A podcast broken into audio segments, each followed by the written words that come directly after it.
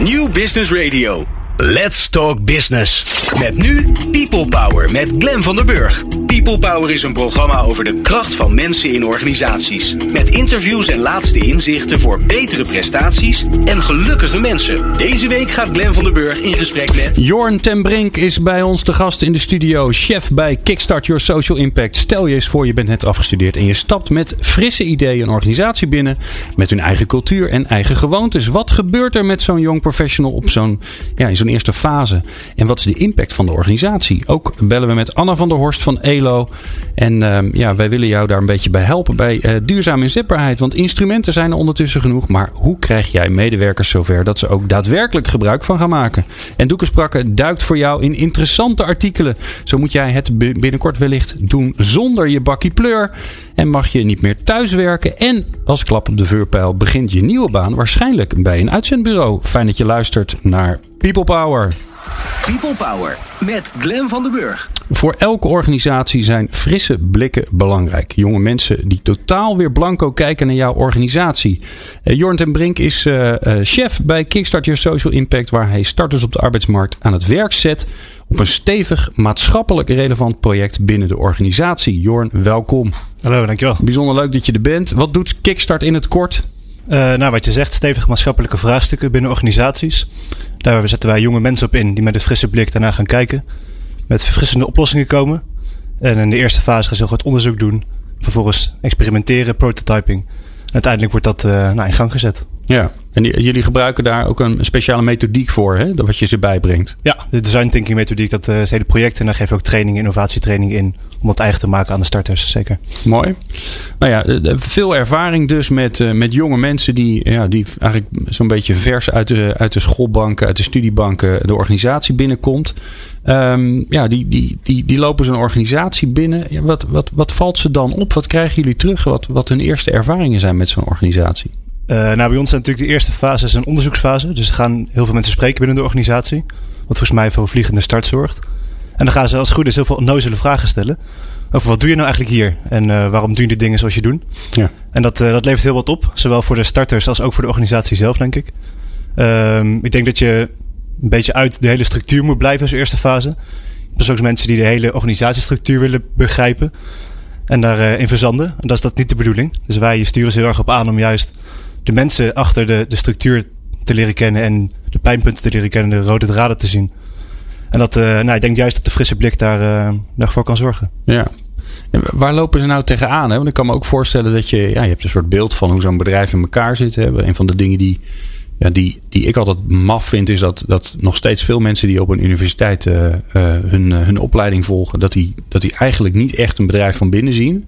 Dat is nog, nog heel erg theoretisch. En, en dan komen ze zo'n zo'n organisatie binnen. Ik kan me ook voorstellen dat het, dat soms een beetje een deceptie is. Dat je denkt, jeetje zeg, gaat het gaat het zo hier? Uh, ja, nou, ik denk daar een mooie quote is: uh, iedereen doet maar wat.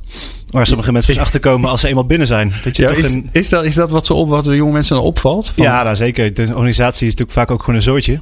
Uh, van buitenkant lijkt dat heel mooi en gelikt uit te zien. Terwijl als je eenmaal binnen bent, dan hoor je ook wat allemaal niet goed gaat. Ja. Dus dat is zeker wel een verrassing voor, voor mensen. Of deceptie is, durf ik niet te zeggen.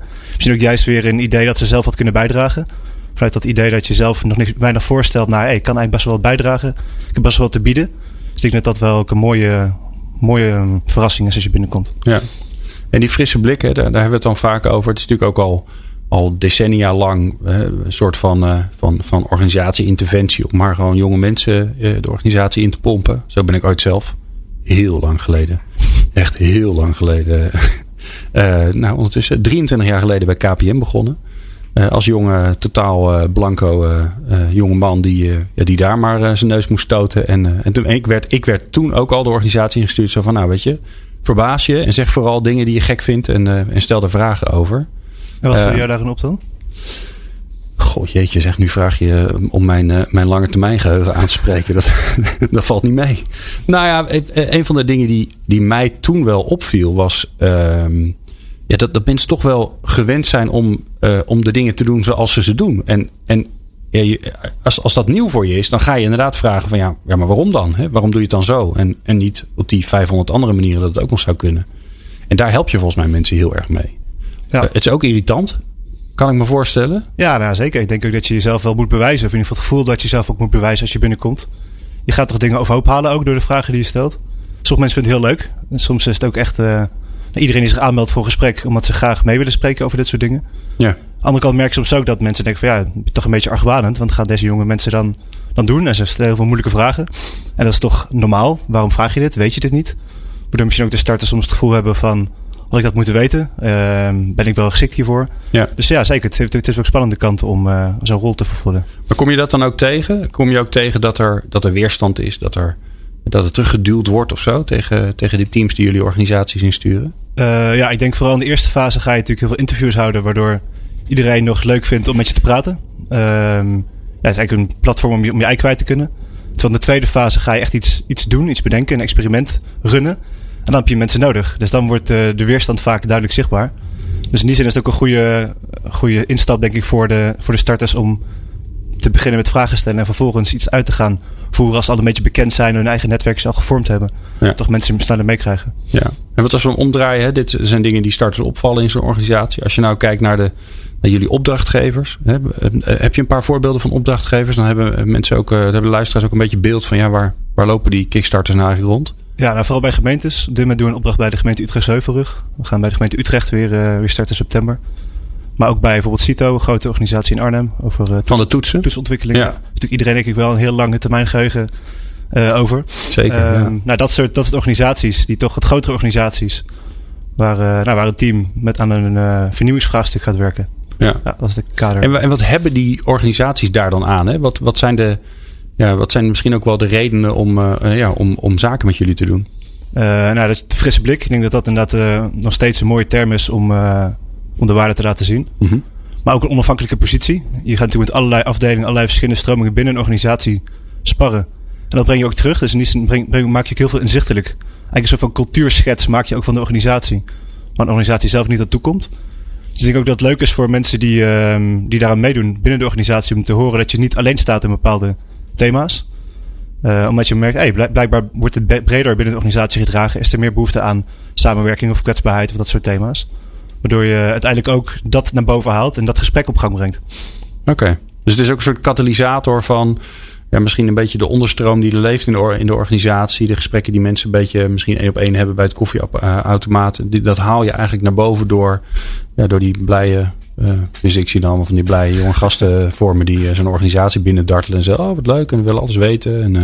Ja, nou, zeker. Die onderstroom die, die kun je naar boven halen. En zeker door ook de vragen te stellen die normaal niet gesteld worden. En bijvoorbeeld de vraag ervan is die een jongen laatst stelde: van, Wat vind je nog leuk om hier te werken? Zo dan. en die vrouw die wist niet wat, wat ze meemaakte. Ja, um, ja wat, is, wat is nou weer vraag? Die krijg je niet dagelijks op je werk, denk ik. Ja. Je gaat toch met elkaar zit je in een bepaalde schwung en dat, nou, dat gaat door een trein die rijdt. En dan opeens komt iemand die vraagt jou over die onderstroom. Ja. Dus dat, uh, nou, ik denk dat er juist een, een, jong team, een fris team daar uh, ja, dat naar boven kan halen. Ja. Nou hebben we natuurlijk een, een aardige crisis achter de rug. Uh, waarin jonge mensen op de arbeidsmarkt ook moeilijk hebben gehad. Um, maar waarbij, vergeten we dat niet, de andere kant van de medaille volgens mij ook is dat heel veel organisaties ook een tijd lang geen jonge mensen meer hebben aangenomen. Merk je dat nou ook? Dat, dat, die, dat er een soort van, van verstoftheid, een beetje de, ja, de, de verbinding met die jongere generatie gewoon verdwenen is eigenlijk in organisaties. Zeker bij gemeenten kan ik me dat voorstellen. Ja, ja ik weet niet of het bij elke organisatie zo, zo sterk is, maar ik denk in het algemeen wel dat ook veel organisaties zelf doorhebben, vooral gemeentes, dat ze iets moeten gaan vernieuwen, veranderen. Dat ze de aansluiting met de veranderende doelgroep, wij als burgers, aan het missen zijn. En dat ze daar ook een soort van jargon, denk ik, uh, dat je vast in je eigen jargon. Dus als er nieuwe mensen binnenkomen die anders soort woorden gaan gebruiken, die uh, misschien beter aansluiten bij de tijd, dan is dat sowieso ook al een verandering die je teweeg brengt. Ja. Dus ik denk in dat opzicht, uh, ja, je hebt, zeker gelijk dat de jongere mensen lange tijd misschien minder snel binnen zijn gekomen. Ook het aantal traineeplekken zo erg teruggeschroefd is natuurlijk. Dat er nu langzamerhand weer een trend is om dat, daar aandacht voor te hebben. En ook misschien ook weer meer geld en meer voorspoed om daar mee te experimenteren. Ja. Even de laatste vraag. Hè. Als je nou kijkt naar, naar, de, naar de doelgroep waar jullie mee werken. Jonge mensen die nou ja, net een beetje werkervaring hebben. Tussen de 0 en 3 jaar volgens mij ongeveer. Um, wat typeert die groep nou eigenlijk? Wat, wat hebben zij nodig? Hè? Wat, wat willen zij van een werkgever? Uh, ah, een goede vraag. Ehm, ik denk als ik zo een beetje kijk naar de, de mensen die wij begeleiden, dan zijn het uh, ja, de twijfelende starter die heel wat Mars heeft, maar niet zo goed weet waar dat dan tot zijn recht gaat komen, of misschien ook waar je het verschil wil maken. Mhm. Uh, dus dat het niet zin is een reality check. Komt mijn talent hier naar voren? Kan ik iets bijdragen? Ik denk dat veel, veel mensen ook al bezig zijn met iets bijdragen Ja. Aan een organisatie, aan een maatschappij. En ehm, dus ik denk dat ze dat, die reality check ontberen. Dus dat is de waarde van in de organisatie rondlopen. Te zien hoe gaat het er aan toe? Uh, wat kan ik bijdragen? En ook misschien juist helemaal, dit is niks voor mij. Ik, uh, ik Ja. geloof hier niet in. Ik heb het gevoel dat ik hier een nummertje ben of wat dan ook. Dus het kan ook niet in een reality check zijn om uh, een hele andere kant op te gaan. Mooi, ja. En dat, en dat bieden jullie dus. Dat bieden jullie dus enerzijds aan, aan organisatie frisse blik. En anderzijds bieden jullie, bieden jullie aan de starters ook een mogelijkheid om te kijken van ja, wat... eh, Ik heb vier jaar gestudeerd, vijf jaar, zes jaar misschien wel. Beetje afhankelijk van hoeveel schuld je wil opbouwen. En, uh, ja, en, en dan nu? Hè? Wat, wat, wat kan ik eigenlijk in die werkelijkheid van, van zo'n organisatie? Ja, ja, zeker. En dat is niet alleen dan de werkervaring zelf. Dat is ook een heel coachingstraject dat achter zit. Trainingsopleidingstraject dat achter zit. Ook echt aan de slag te gaan met eigen thema's. Ja. Zowel je... qua talenten, maar ook gewoon qua waar loop ik tegenaan. Het zijn ook dingen als ik ga een organisatie in. Ik moet iedereen aan gaan spreken. Nou, dat is ook nooit van me verwacht om zo'n rol te gaan spelen. Dus er worden andere dingen van je verwacht. Die ook weer uh, voor jezelf ja, nieuwe inzichten opleveren. Mooi. Um, misschien afsluiten met een tip voor, uh, voor werkgevers die, uh, nou, die misschien een, een tijdje uh, niet de mogelijkheid hebben gehad om jonge mensen aan te nemen. Wat zou je ze adviseren om nu te doen? Behalve natuurlijk een leuk kickstart traject starten. Ja, dat is altijd tof natuurlijk als ze wel eens terechtkomen. Maar ook los daarvan, ik denk dat, dat jonge mensen, misschien überhaupt wel nu, mensen van buiten, meerwaarde geven voor je organisatie. Um, en wat je natuurlijk ziet is dat mensen die van de universiteit afkomen niet meer zo direct een baan inrollen als vroeger. Um, omdat het nu ja, niet meer vanzelfsprekend is om zomaar bij een organisatie aan de slag te gaan of het geen plek is of wat dan ook. Dus ik denk dat het voor een opdrachtgever heel belangrijk is om ook je meerwaarde te laten zien aan, aan de starters. Van wat is er tof van om hier te werken? En dat gaat niet alleen over uh, werkuren of uh, arbeidsvoorwaarden, maar ook over werkplezier. Dus het is echt wel tof om te werken. En we doen ook leuke dingen hier. En er kan ook plezier gemaakt worden. En ik denk dat jonge mensen dat automatisch met zich meebrengen. En daar hoop je daar ook van een katalysator kunnen worden voor de organisatie breed. Mooi. De lol weer terug in het werk. De lol weer terug in het werk, ja. Nou, laat, laten we daar met z'n allen voor gaan zorgen. Lijkt me heel mooi.